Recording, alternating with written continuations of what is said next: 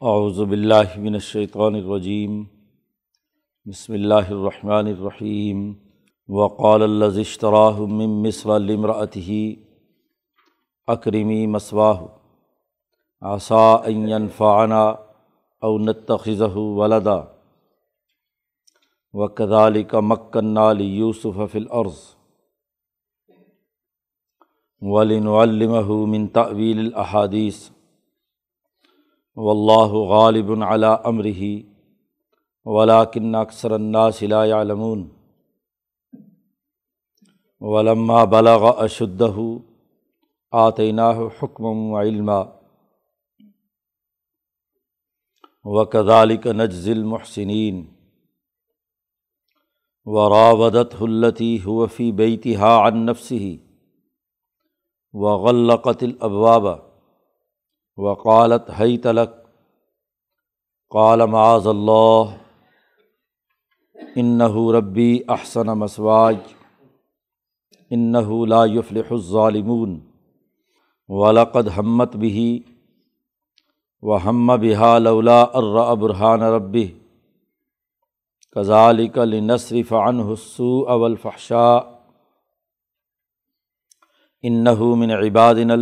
انََََََََََََََََََََََََََََََََََََََََََََََََََََََََََََََََََََََََََََََََََََََََََََََََََََََََََ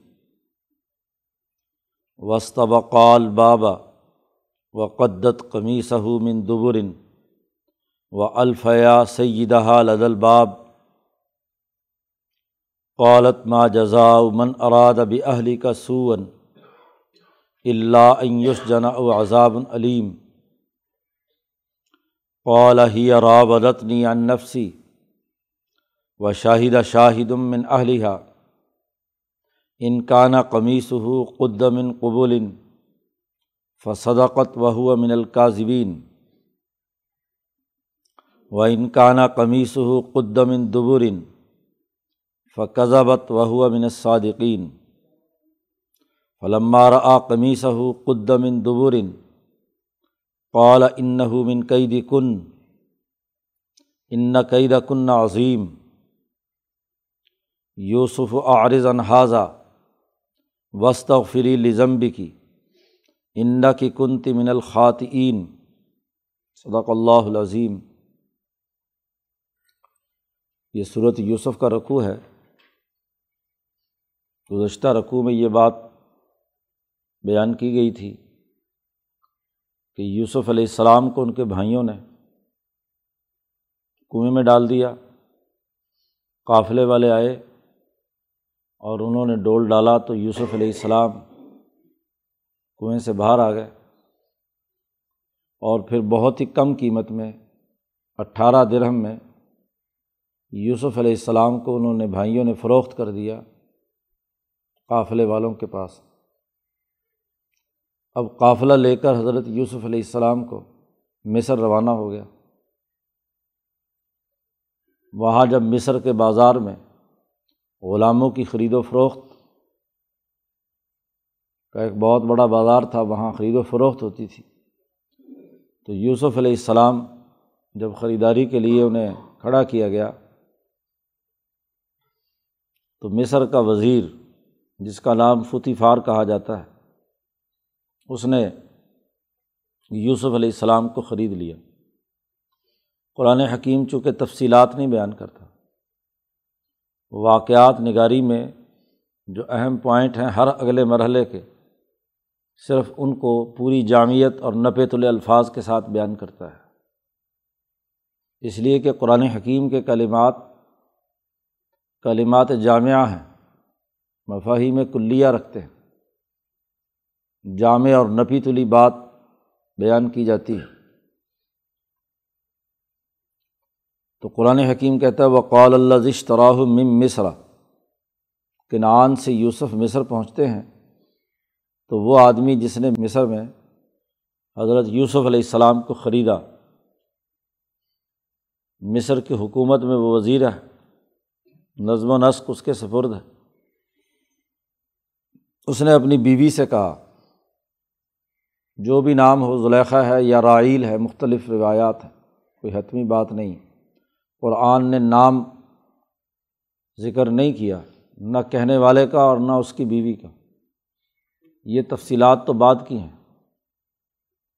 قرآن کا انداز اور اسلوب بھی یہ ہے کہ بہت ضرورت ہو تو نام کا اظہار کرتا ہے۔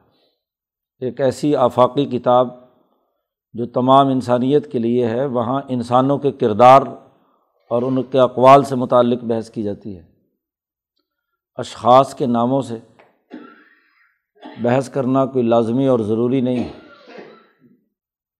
اس لیے قرآن حکیم نے دونوں کو ان کے نام کے ساتھ کوئی وضاحت نہیں کی کہ کون تھے۔ جس نے مصر میں یوسف کو خریدا، انہوں نے اپنی بیوی سے کہا لمرات ہی، اکریمی مسواہ اس کو اچھا ٹکانا دینا، عزت اور احترام کے ساتھ رکھنا، اکرام کرنا اس کا۔ غلام بنا کر نہ رکھنا۔ غلام کے ساتھ اور طرح کا سلوک کیا جاتا ہے۔ غلاموں والا، ملازموں اور ڈانٹ ڈپٹ والا۔ یوسف علیہ السلام کا حسن، ان کی خوبصورتی، ان کے چہرے پر جو نبوت کی چمک تھی، تو ایک معزز گھرانے کے فرد ابراہیم علیہ السلام کی اولاد تو وجاہت اور چہرے پہ روب داب تو اسی طرح موجود تھا۔ تو وزیر سمجھ گیا کہ یہ کوئی عام آدمی تو ہے نہیں۔ ضرور کوئی اعلیٰ نسل کا اور اچھے ذی وجاہت خاندان کا بچہ ہے۔ اس نے اپنی بیوی سے کہا کہ اکریمی مسوا ہو۔ اس کو بہت اعزاز و اکرام کے ساتھ، عزت کے ساتھ رکھنا۔ آسا عین فعانہ یہ ذہین اور سمجھدار انسان لگتا ہے۔ عن قریب شاید یہ ہمیں نفع پہنچائے۔ ہمیں کوئی فائدہ اس سے پہنچے۔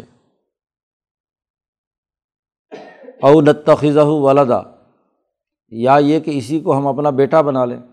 ان کی چونکہ اولاد نہیں تھی، تو انہوں نے کہا کہ چلو اس کو بیٹا بنا کر پالیں گے۔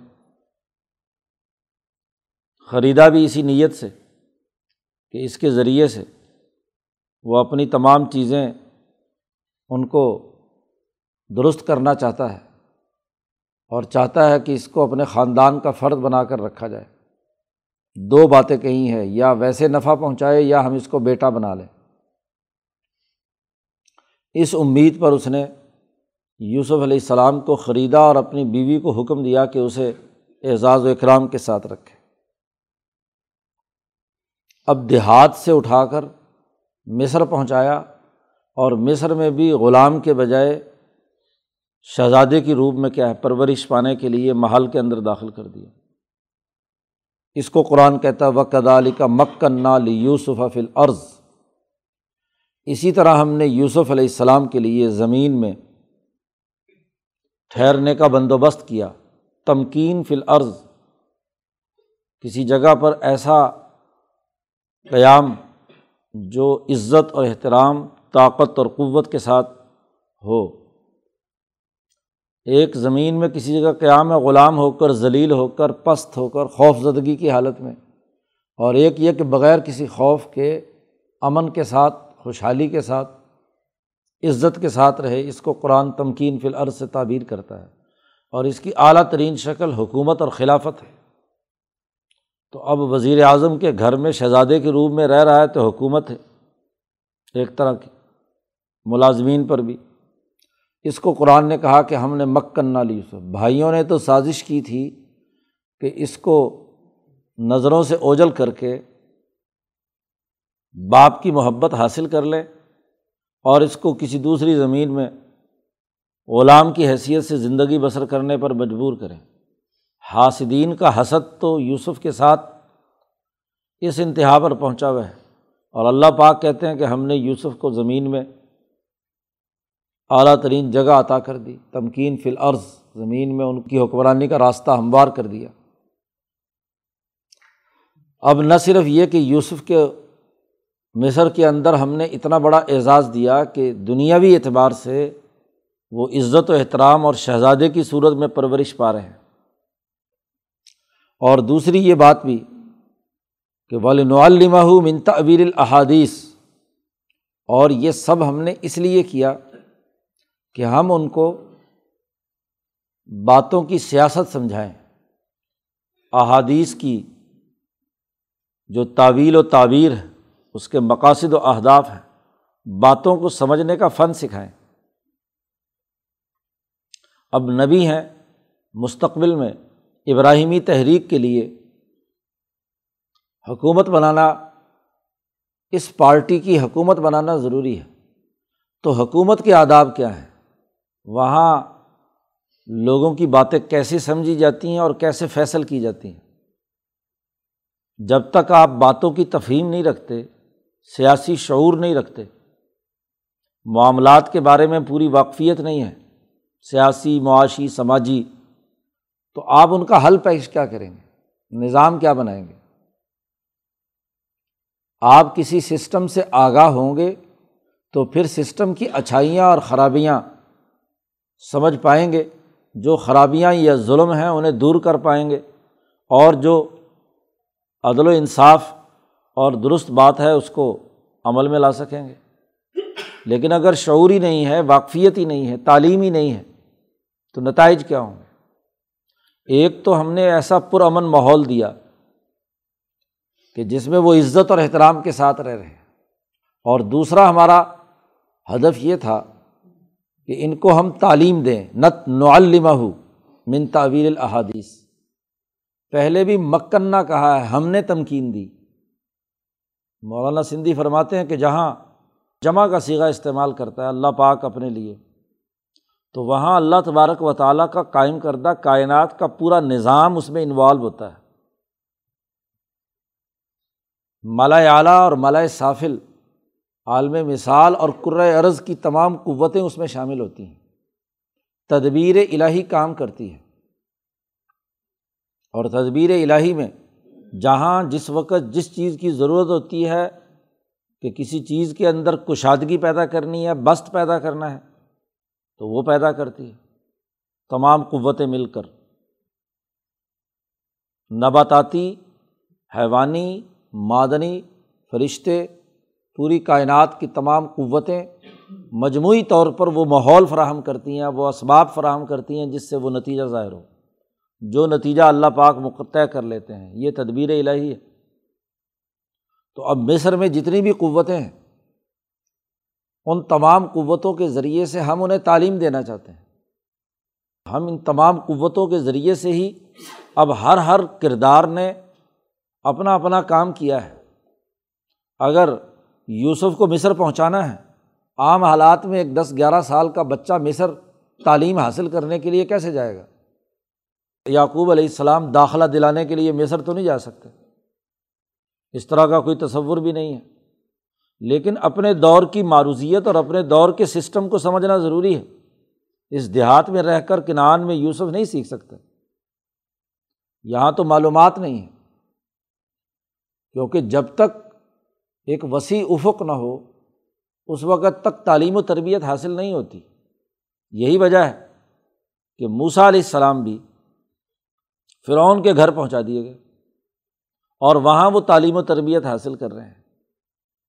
کیونکہ جی بنی اسرائیل غلامی کی جس حالت میں تھے، جس پست حالت میں تھے، وہاں تو سیاست کا شعور یا معیشت کا شعور تو کجا، ان کو تو اپنی زندگی کے لالے پڑے ہوئے تھے۔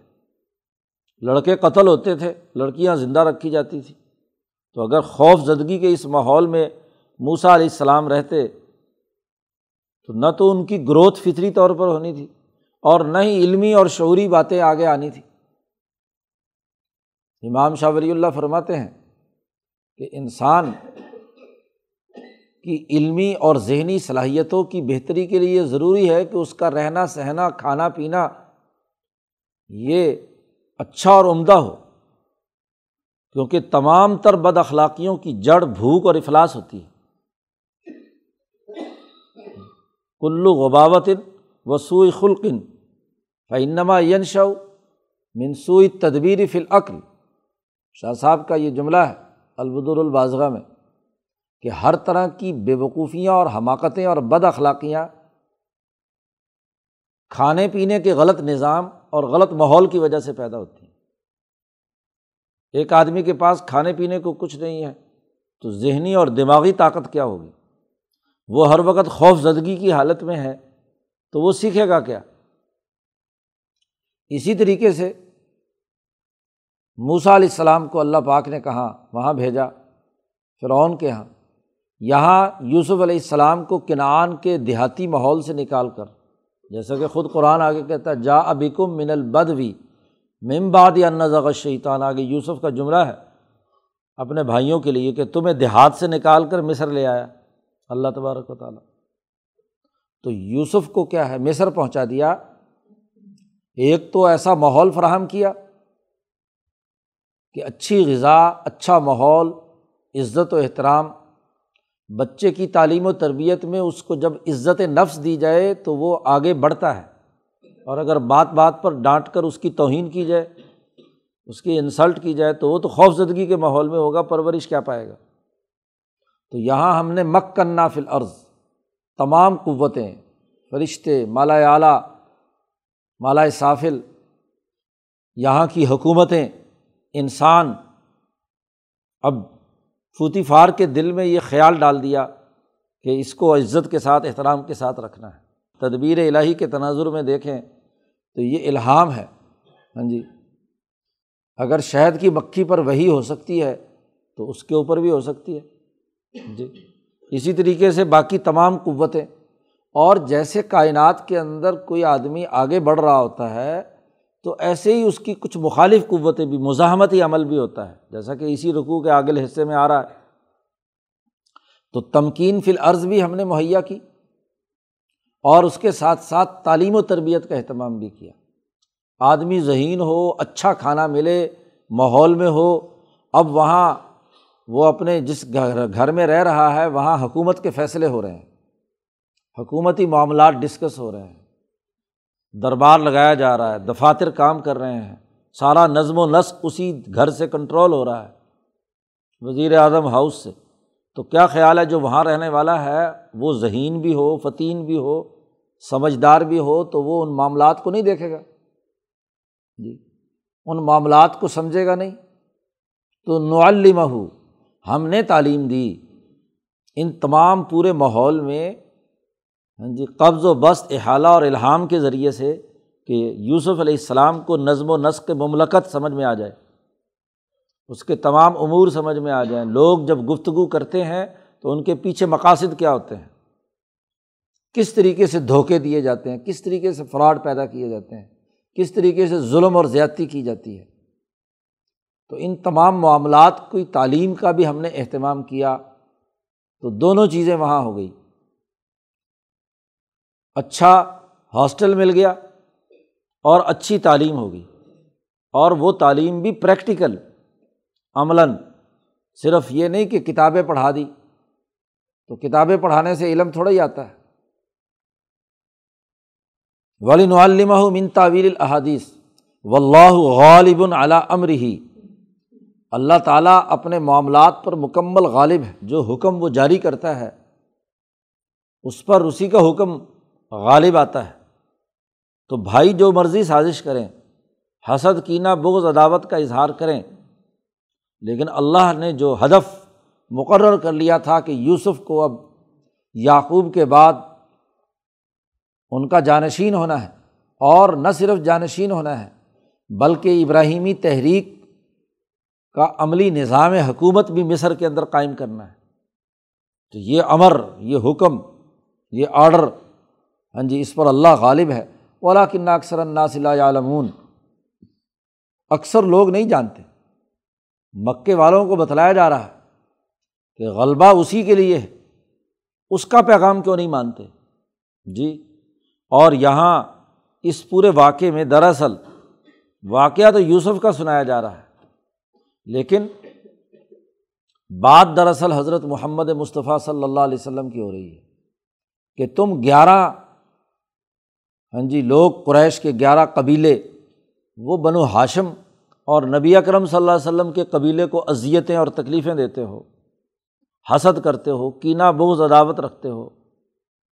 تو یہاں ہم نے بھی اسی طرح ان کے لیے ایک بندوبست کیا ہے۔ جی نبی اکرم صلی اللہ علیہ وسلم کے لیے۔ مکنہ تمکین فی العرض ہم نے مدینہ میں دی۔ وہاں جا کر ٹھہرائیں گے۔ گویا کہ مستقبل کا پلان۔ جی قرآن نازل ہو رہا، مکی صورت ان کو وہاں ٹھہرائیں گے۔ اور پھر وہاں کا نظم و نسق چلانے کا ماحول پیدا کریں گے۔ نعلمہ من تعویل الحادیث اگر یوسف نے بیت المقدس سے نکل کر مصر کو مصر بنایا، تو محمد مصطفیٰ صلی اللہ علیہ وسلم نے بیت اللہ الحرام کو چھوڑ کر یسرب کو مدینہ بنایا۔ یہ مصر یوسف کی آمد سے پہلے مصر نہیں تھا۔ لفظ مصر اس کے لیے استعمال نہیں ہوتا تھا۔ اس کی مصریت اور اس کی اعلیٰ درجے کے تمدن اور تہذیب کی بنیاد دراصل یوسف علیہ السلام نے رکھی۔ وہاں بھی ویسی ہی خرابیاں موجود تھیں جیسے مکہ کے اندر مکے والوں میں تھی نبی اکرم صلی اللہ علیہ وسلم نے جیسے اس میں انقلاب پیدا کیا، ایسے ہی یوسف علیہ السلام نے جا کر وہاں کے نظام حکومت میں جو بنیادی خرابیاں اور خامیاں تھیں، ان کو ختم کیا۔ ولاکن اکثر عالمون لیکن اکثر لوگ نہیں جانتے۔ قرآن حکیم کہتا ہے، اس ماحول میں پرورش پا رہے ہیں۔ یوسف علیہ السلام بارہ تیرہ سال کی عمر سے لے کر اگلے بارہ تیرہ سال مسلسل یہ تعلیم و تربیت کی جو ابتدائی اور بنیادی حکومتی امور ہیں، وہ ہم نے سکھائے۔ اس کے بعد لمہ بلغ اشدھ ہو جب وہ اپنی جوانی کو پہنچے ہیں۔ بلوغ، طاقت اور قوت، پچیس چھبیس سال کی عمر۔ امام اعظم، امام ابو حنیفہ کے نزدیک بلوغ اشد جو ہے، وہ پچیس سال کی عمر ہے۔ ذہن جو ہے واضح ہونا شروع ہو جاتا ہے۔ جی ابھی تو ذہن کی گروتھ کا مرحلہ پہلے ہوتا ہے۔ تو پچیس، چھبیس سال کی یہ عمر ہے کہ جب ہم نے اب انہیں دو چیزیں عطا کی، قرآن کہتا آتعینہ حکمن و علم ہم نے انہیں حکم اور علم عطا کیا۔ آدمی اس سے پہلے تو تعلیم حاصل کرتا ہے۔ تعلیم حاصل کرنے کے اگلے نتیجے میں یہ صلاحیت پیدا ہونی چاہیے۔ کہ وہ فیصلہ کرنے اور حکم جاری کرنے کی اہلیت اور صلاحیت حاصل کر لے۔ ڈسیزن میکنگ بڑی بنیادی چیز ہے۔ نظم و نسق چلانے کے لیے، انتظامی امور کو سر انجام دینے کے لیے یہ لازمی اور ضروری ہے کہ جو معلومات آپ کے پاس آئی ہیں، گرد و پیش کے جیسے معاملات آپ کے سامنے آئے ہیں، تو ان میں الجھنے کے بجائے اس میں ایسا غور و فکر کہ آپ کسی حتمی اور صحیح فیصلے تک پہنچ جائیں۔ جو آدمی معلومات اور دستیاب شواہد تو بہت زیادہ اکٹھے کر لے، لیکن ان میں سے اصل بات تک پہنچنے کی یا فیصلہ سازی کی قوت نہ ہو، فیصلہ سازی نہ کر سکے، تمام چیزوں کا تحلیل و تجزیہ کر کے کوئی ایک حکم جاری کرنا نہ سیکھے تو وہ نظم کیسے چلائے گا؟ وہ تو انتشار فکر کا شکار ہو جائے گا۔ تو دماغ الجھا رہے گا اس کو۔ دستیاب معلومات کے بعد آپ کو ہر زندگی کے ہر شعبے میں ایک آخری فیصلہ کرنا ہوتا ہے کہ کیا کرنا۔ ایک ڈاکٹر مریض کو دیکھتا ہے، مریض کے تمام حالات دیکھنے کے بعد فیصلہ کرتا ہے کہ اس کو مرض کیا ہے اور اس کو کتنی مقدار میں دوائی دینی ہے۔ ایک انجینئر معاملات کو دیکھنے کے بعد ایک رائے دیتا ہے، حکم جاری کرتا ہے۔ ایک عالم ربانی حقائق کو دیکھ کر ایک حکم دیتا ہے۔ ایک سیاست دان اور ایک حکمران سیاسی معاملات اور جتنی خبریں، معلومات ہیں، اس کی روشنی میں وہ ڈسیزن لیتا ہے۔ اگر ڈسیزن میکنگ نہ ہو، بس پانی میں مدھانی ڈالی ہوئی ہو اور بس ڈیٹا بہت سارا ہو، بہت سارے الجھاؤ کا شکار ہو، اس کش بکش میں ہو کہ مجھے کیا کرنا چاہیے، تو وہ رہنما نہیں بن سکتا۔ رہنما بننے کے لیے، منتظم بننے کے لیے تو اس کو فیصلے پر تک پہنچنا ہے۔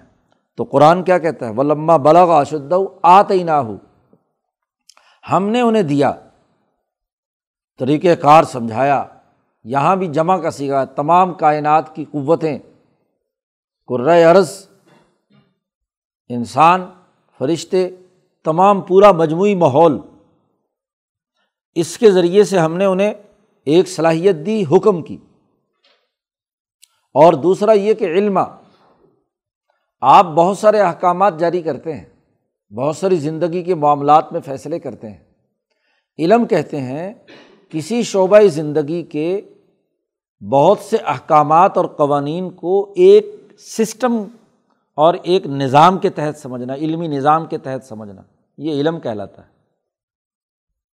آج بھی جتنی ہم علوم کی تعریف کرتے ہیں اور علوم کو الگ الگ کرتے ہیں کہ یہ جی فزکس ہے، یہ کیمسٹری ہے، یہ انجینئرنگ ہے، یہ میڈیکل سائنسز ہے، پھر میڈیکل سائنسز میں آج سینکڑوں شعبے بنا لیے۔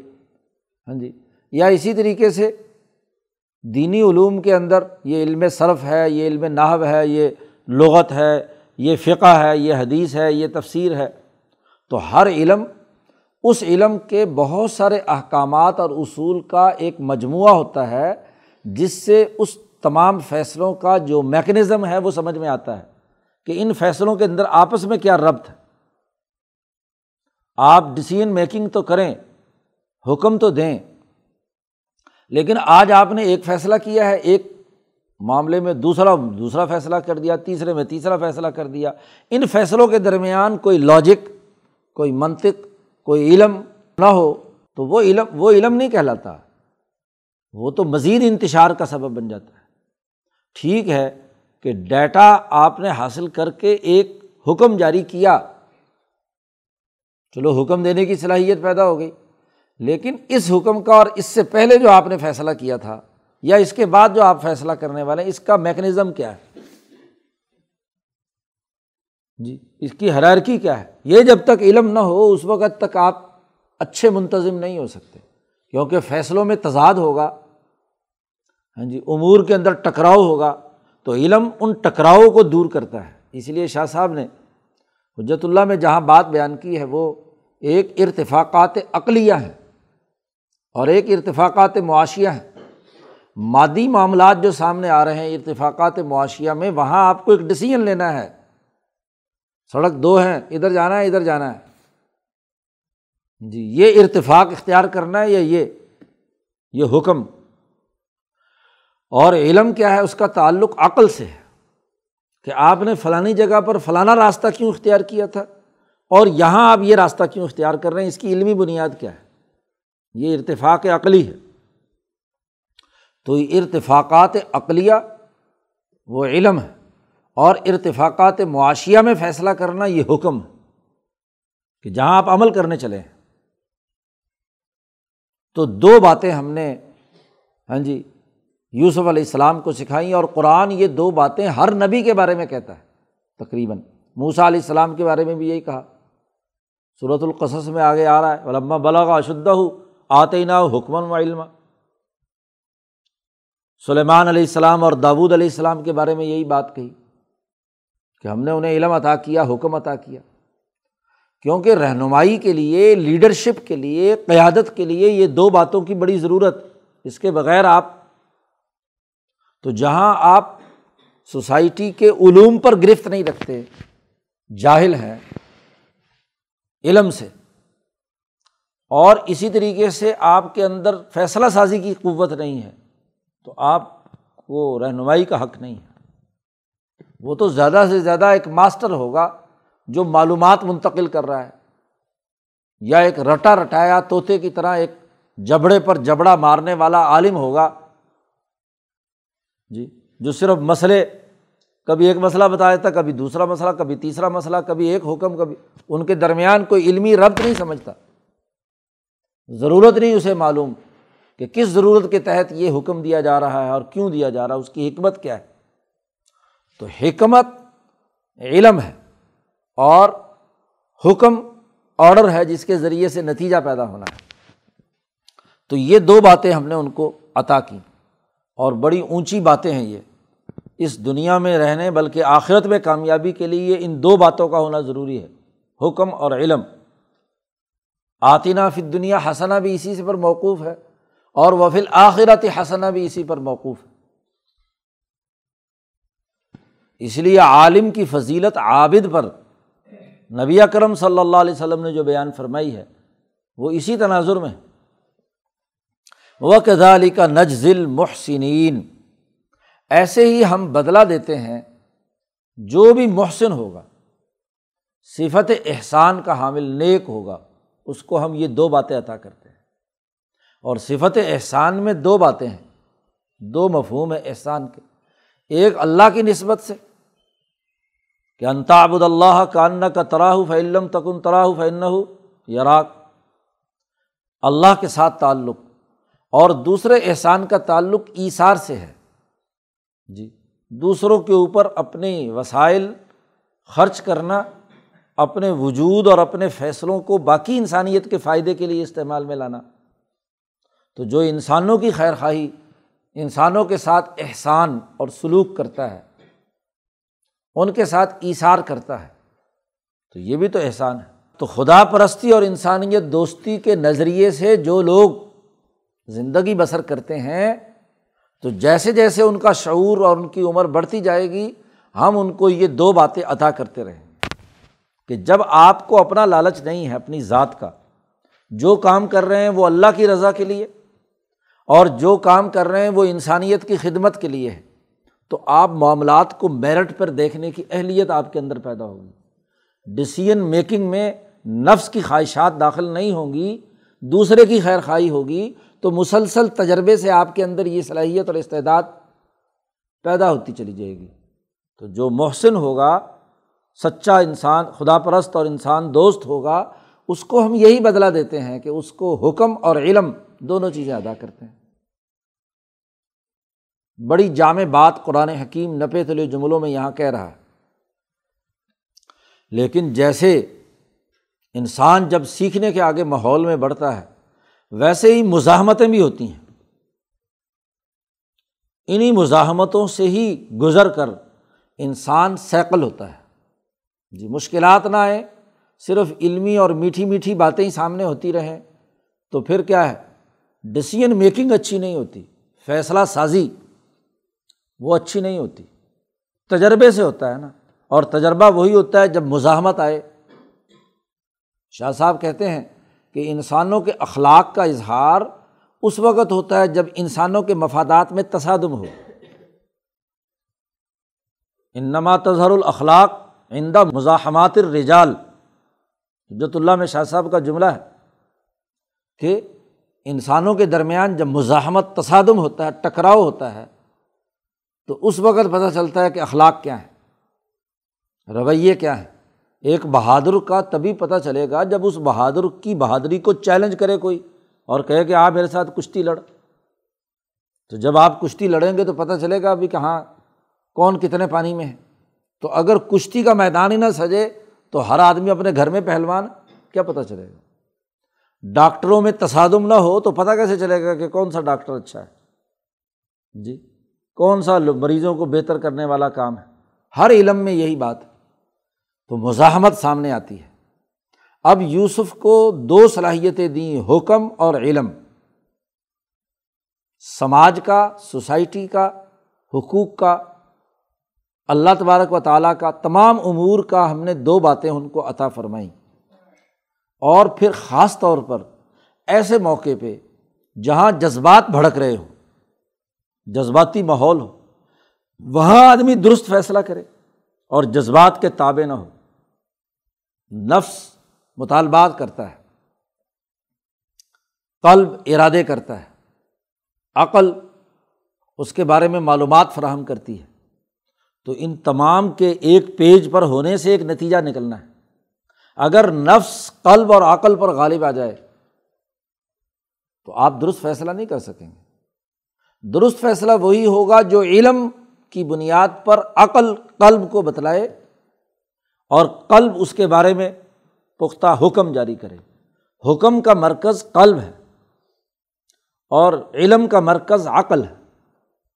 تو عقل اور قلب حاوی ہوں اور نفس کی خواہشات اور جذبات انہیں کنٹرول کیا جائے تو تب صحیح حکم اور صحیح علم سامنے آتا ہے۔ اب جب حکم اور علم عطا کیا تو آگے ایک مزاحمت شروع ہو رہی ہے۔ کیا ادھر جوان ہے یوسف؟ چوبیس پچیس سال کی عمر ہے۔ امبیا کی اولاد میں سے ہیں۔ حیوانیت اور بہیمیت بھی اعلیٰ درجے کی قوی اور ملکیت بھی اعلیٰ درجے کی قوی۔ پھر حکم اور علم بھی، اقتدار بھی، شہزادے کی حیثیت سے ان کا استقبال اور اعزاز و اکرام بھی، ساری چیزیں موجود ہیں۔ تو نفس کا بڑا کڑا امتحان یہاں پر شروع ہوتا ہے۔ قرآن کہتا ہے، ورابدت حلتی ہوفی بیتہا ان نفسی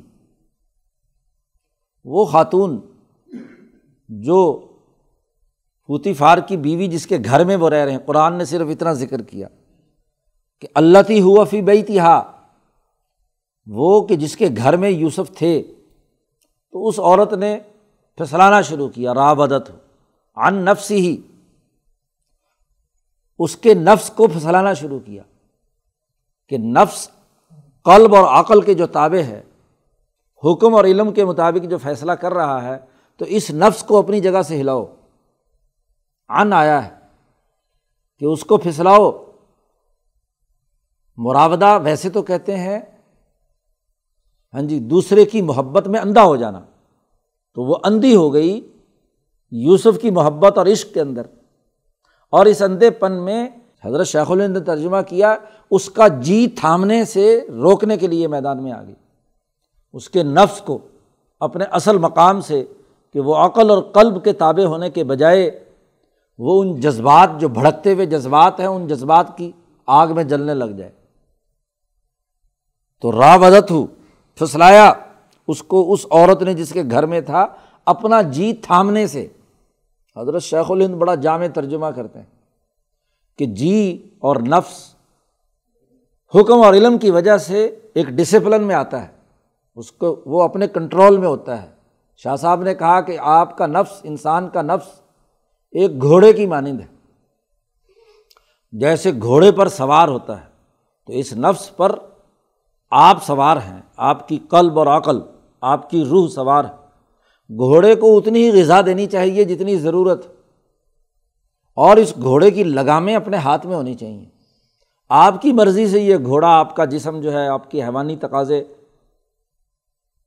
جہاں آپ چاہیں وہاں مڑے یہ نہ ہو کہ جدھر مرضی ادھر ادھر منہ مارتا پھرے۔ جو گھوڑا دولان سفر کبھی ادھر چارہ کھاتا ہے، کبھی ادھر چارہ کھاتا ہے، کبھی ادھر پھرتا ہے، کبھی ادھر پھرتا ہے، وہ سفر کیسے طے کرے گا؟ تو آگے نہیں بڑھ سکتا۔ اس لیے ڈسپلن میں فوجی لوگوں کو کیا ہے؟ اعلیٰ ترین تربیت، ادھر کچھ بھی ہو رہا ہو تو ہم ادھر نہیں دیکھ سکتے۔ یہ وقت ہے تمہاری دوڑ کا، یہ وقت ہے تمہاری ورزش کا، یہ تمہارا وقت ہے دشمن پر حملہ کرنے کا۔ وہاں وہ ادھر ادھر دیکھنے لگ جائے تو وہ کیا؟ وہ تو کچھ نہیں کر سکتا۔ اس لیے ذرا سی خلاف ورزی پر سخت سے سخت سزا ایک رنگ روٹ کو دی جاتی ہے کہ نفس اس کے کنٹرول میں ہو۔ جو اس کو آڈر مل گیا، اس آڈر کے مطابق اس کو حرکت کرے۔ تو اس خاتون نے جس کے گھر میں وہ رہ رہے تھے، اسی نے پھسلانا شروع کر دیا۔ اور یہاں تک نوبت ہے کہ ویسے اگر گھر کے اندر، عمومی ماحول کے اندر وہ حرکتیں کرے تو الگ بات۔ اس نے کیا کیا؟ بغل قتل ابواب دروازے بند کر دیے۔ پرانے زمانے میں محلات اور مکانات کے دروازے کمرے کے اندر کمرہ، کمرے کے اندر کمرہ۔ سات سات کمرے، کیونکہ عوام سے دور رہ کر حکمران طبقہ۔ اپنے آپ کو کیا ہے؟ فرحت اور خوشی اور عیاشیوں میں مشغول ہوتا تھا۔ اور سیکورٹی کے لیے بھی تھا۔ چاروں طرف سے مکانات ایسے بنائے جاتے تھے۔ بظاہر جو کمرہ نظر آ رہا ہے وہ ایک ہی ہے، لیکن وہ کمرہ کھولو تو اس سے اگلا، اس سے اگلا، اس سے اگلا، اس طرح۔ سات کمروں کے بعد اصل کمرہ آتا تھا۔ تو ایسے ہی غلّہ قتل ابوا وہ سارے دروازے بند کروا دیے۔ اور وہاں وہ سامنے آ کر دعوت دیتی ہے گناہ کی۔ وقولت اس عورت نے کہا ہئی تلک جلدی کرو، اپنے آپ کو پیش کر دیا خواہشات اور شہوات کے لیے۔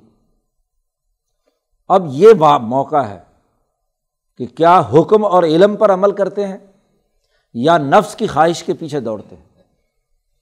اب یوسف ایک انسان ہے اور انسان بھی کوئی عام انسان کی طرح نہیں ہے۔ امبیا کا جسمانی وجود عام انسانوں کے مقابلے میں کئی مردوں سے زیادہ طاقتور ہوتا ہے۔ جی۔ تو اتنی بڑی حیوانیت، اتنی بڑی شہوت، اتنی بڑی تمام طاقتیں اور قوتیں موجود ہیں۔ اب یہاں امتحان ہے کہ کیا یہ قلب اور عقل یعنی علم اور حکم کے مطابق فیصلہ کرتے ہیں یا نفس کے پیچھے بھاگتے ہیں۔ یہ امتحان لینا ضروری ہے۔ پریکٹیکل امتحان لیا گیا۔ کیوں؟ کہ جو کچھ پریکٹیکلی سکھایا گیا ہے، وہاں ایک فوجی حملہ کرنے کے لیے دشمن کے یہاں جائے اور وہ لڑکیاں پیش کر دے، تو وہ جنگ کیا لڑے گا؟ جی وہاں پتہ چلے گا نا کہ وہ دشمن کو فتح کرنے آیا ہے یا لڑکی فتح کرنے آیا ہے۔ جی فوجی طاقت اور قوت اور سیاسیات میں عورت پرستی جو ہے، وہ کسی کو بھی کامیاب نہیں کر سکتی۔ جو فوج اس لت میں مبتلا ہو جائے، وہ کبھی دوسرا ملک فتح نہیں کر سکتی۔ تو اب ایسی حالت میں یوسف کا امتحان کہ اب یہاں لمحوں میں فیصلہ کرنا ہے کہ کیا کرنا ہے۔ جی کولا دروازے چاروں طرف سے بند ہیں۔ ساتوں دروازوں کو کنڈے لگے ہوئے ہیں۔ اب یہ وہاں دعوت دے رہی ہے گناہ کی۔ تو وہاں یوسف نے فوراً کہا معاذ اللہ ان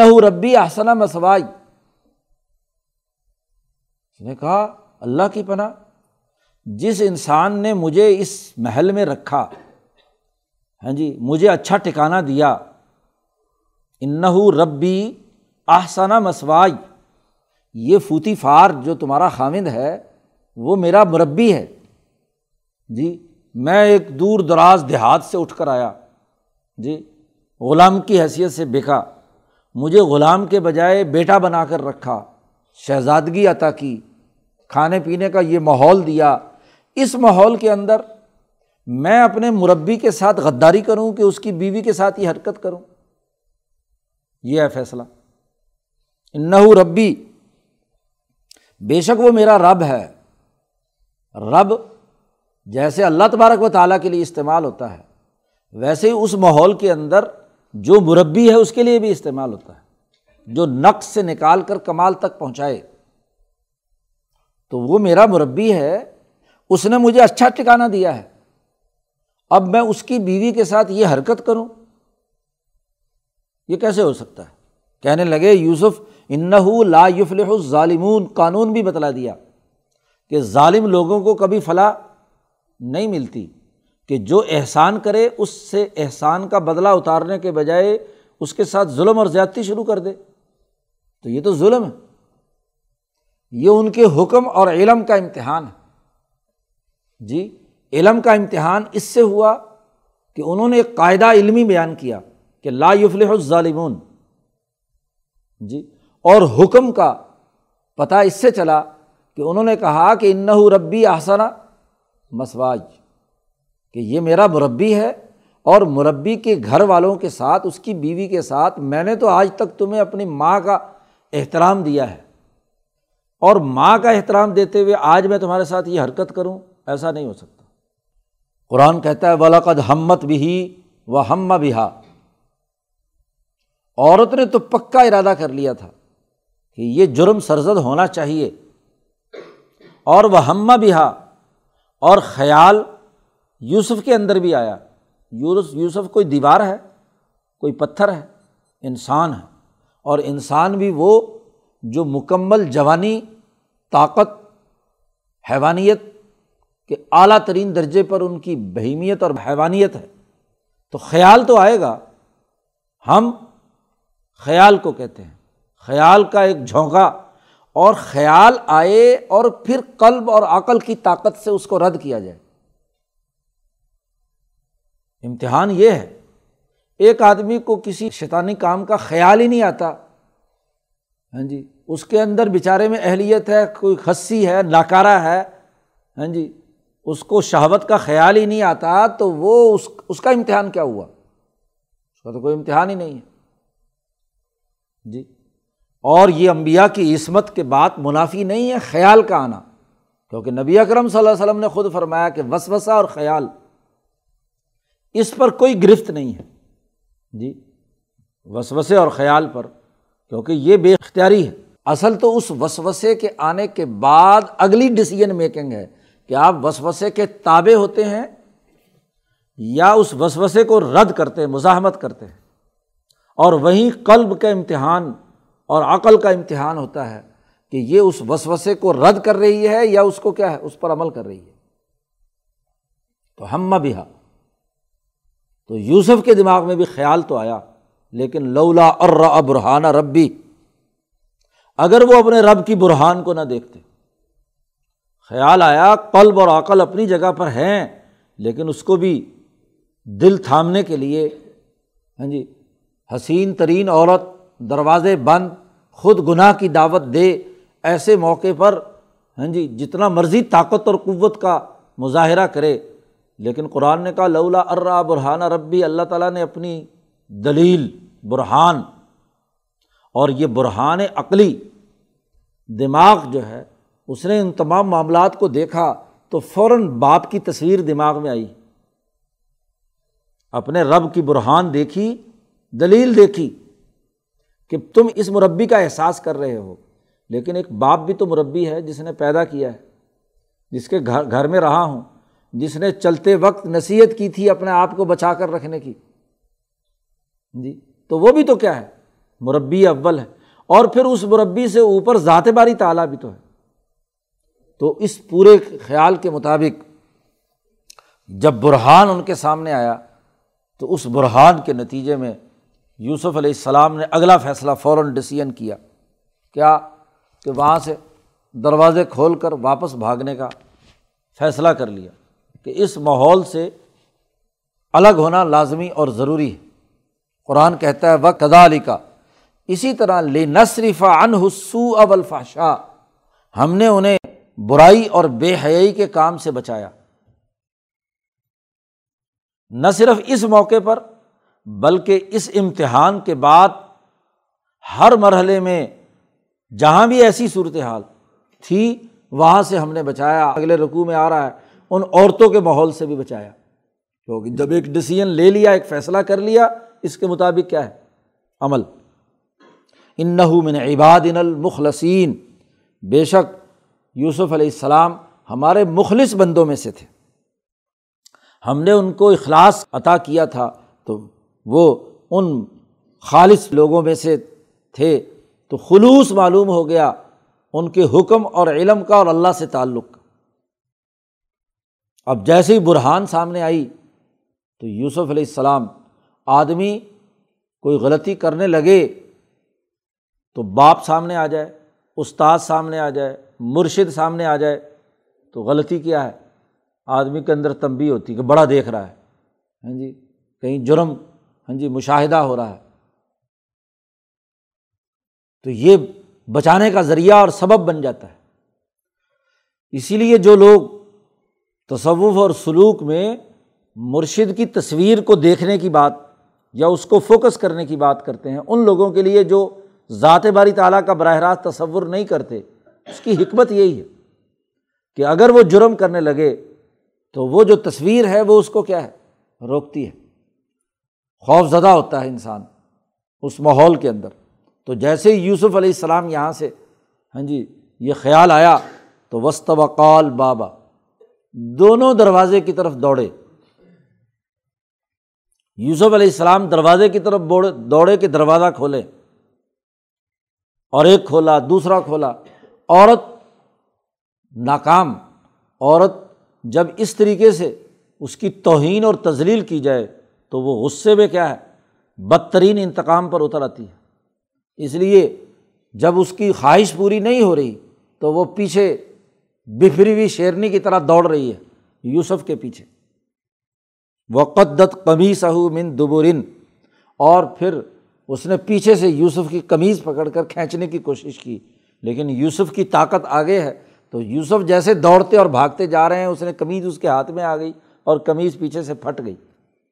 قدت، اس عورت نے پھاڑ دی یوسف کی قمیض اس کے پیچھے سے۔ اب جیسے وہ دروازے کھولتے آ رہے ہیں اور پیچھے عورت بھاگتی بھاگتی آ رہی ہے۔ آخری دروازہ کھولا تو الفیا سیدہ لد الباب۔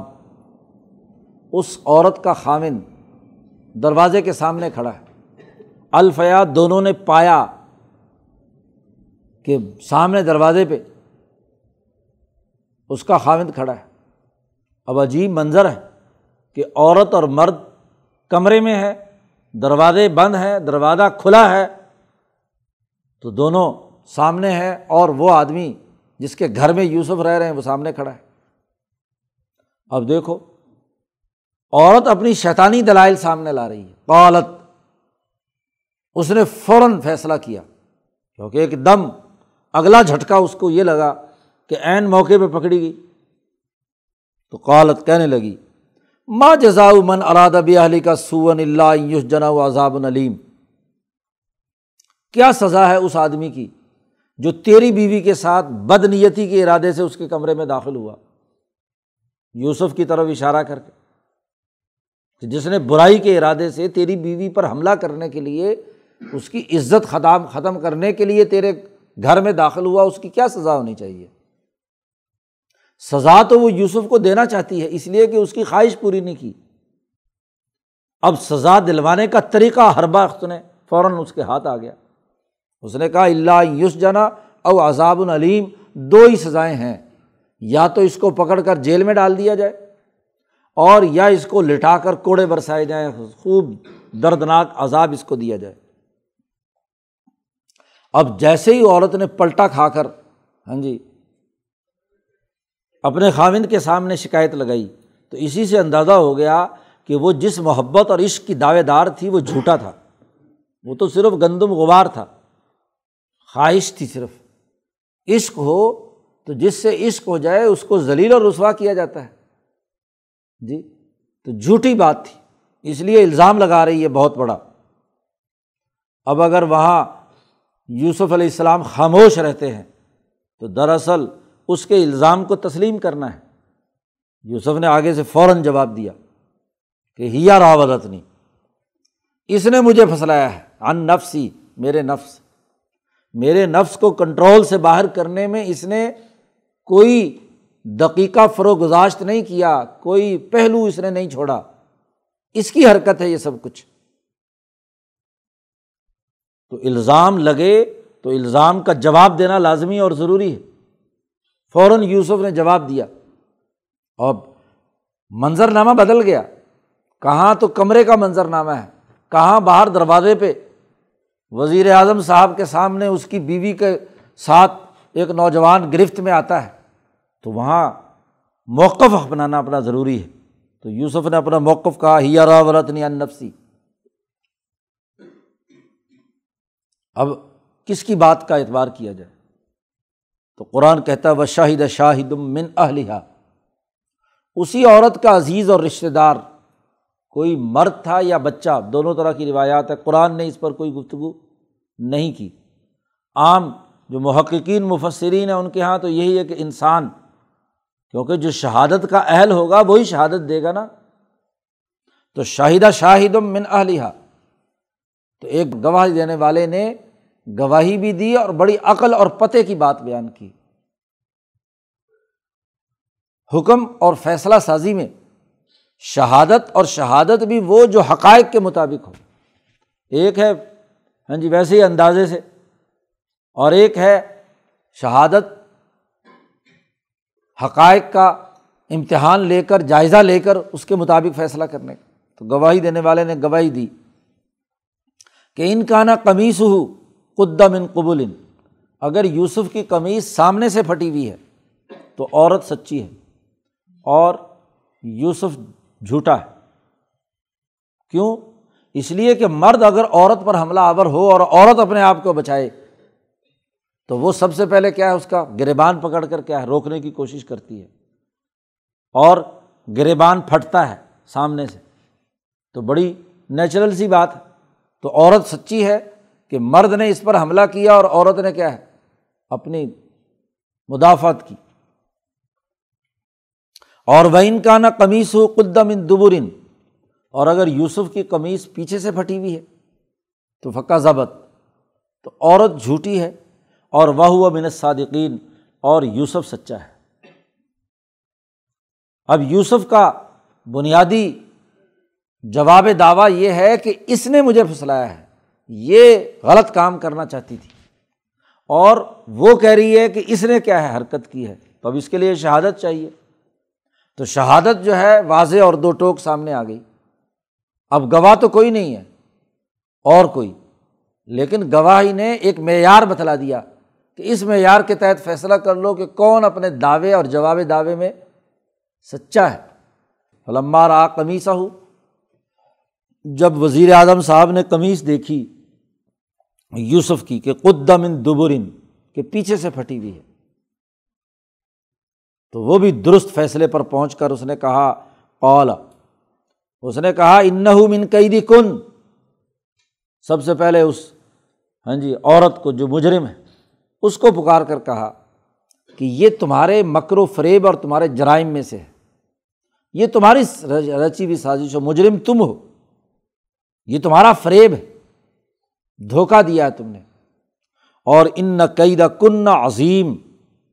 تم عورتوں کا جو فریب ہوتا ہے وہ بہت بڑا ہوتا ہے۔ بہت بڑا فریب ہوتا ہے۔ خاص طور پر مصر کی تہذیب میں، جیسا کہ آگے آ رہا ہے، عورتوں کا ماحول وہاں کیا تھا؟ اس عورتوں کے ماحول کا منظرنامہ اس نے بیان کیا ہے۔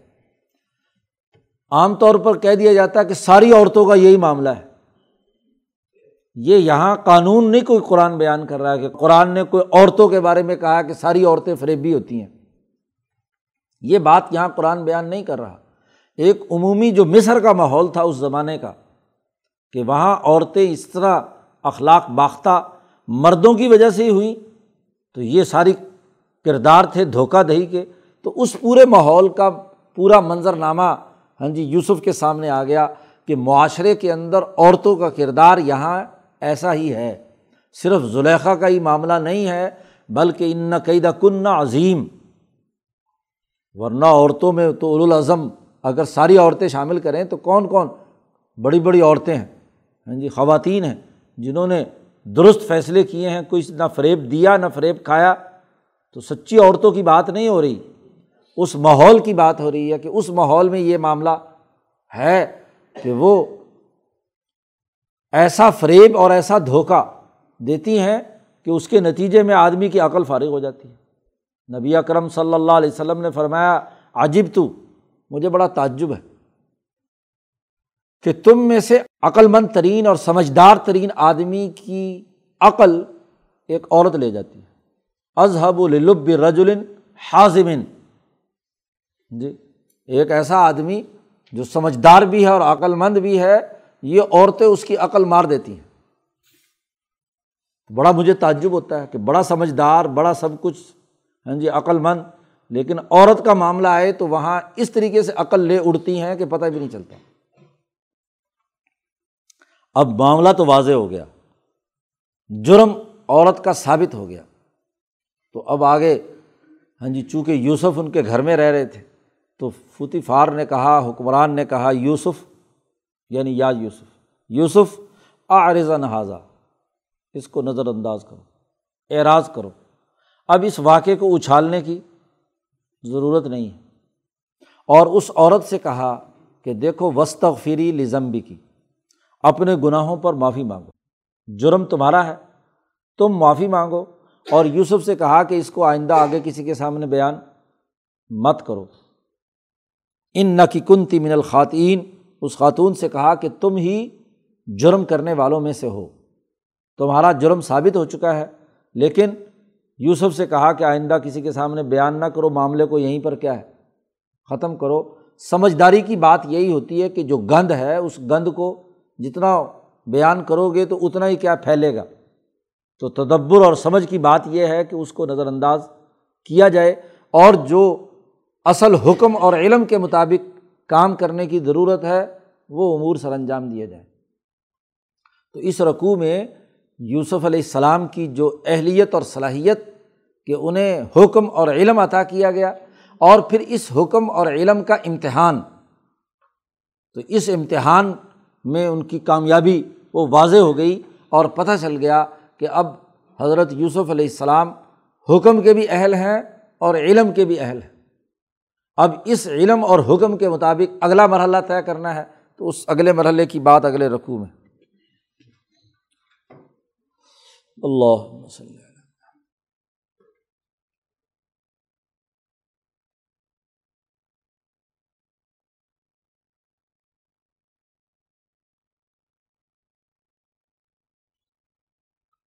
اجمعین۔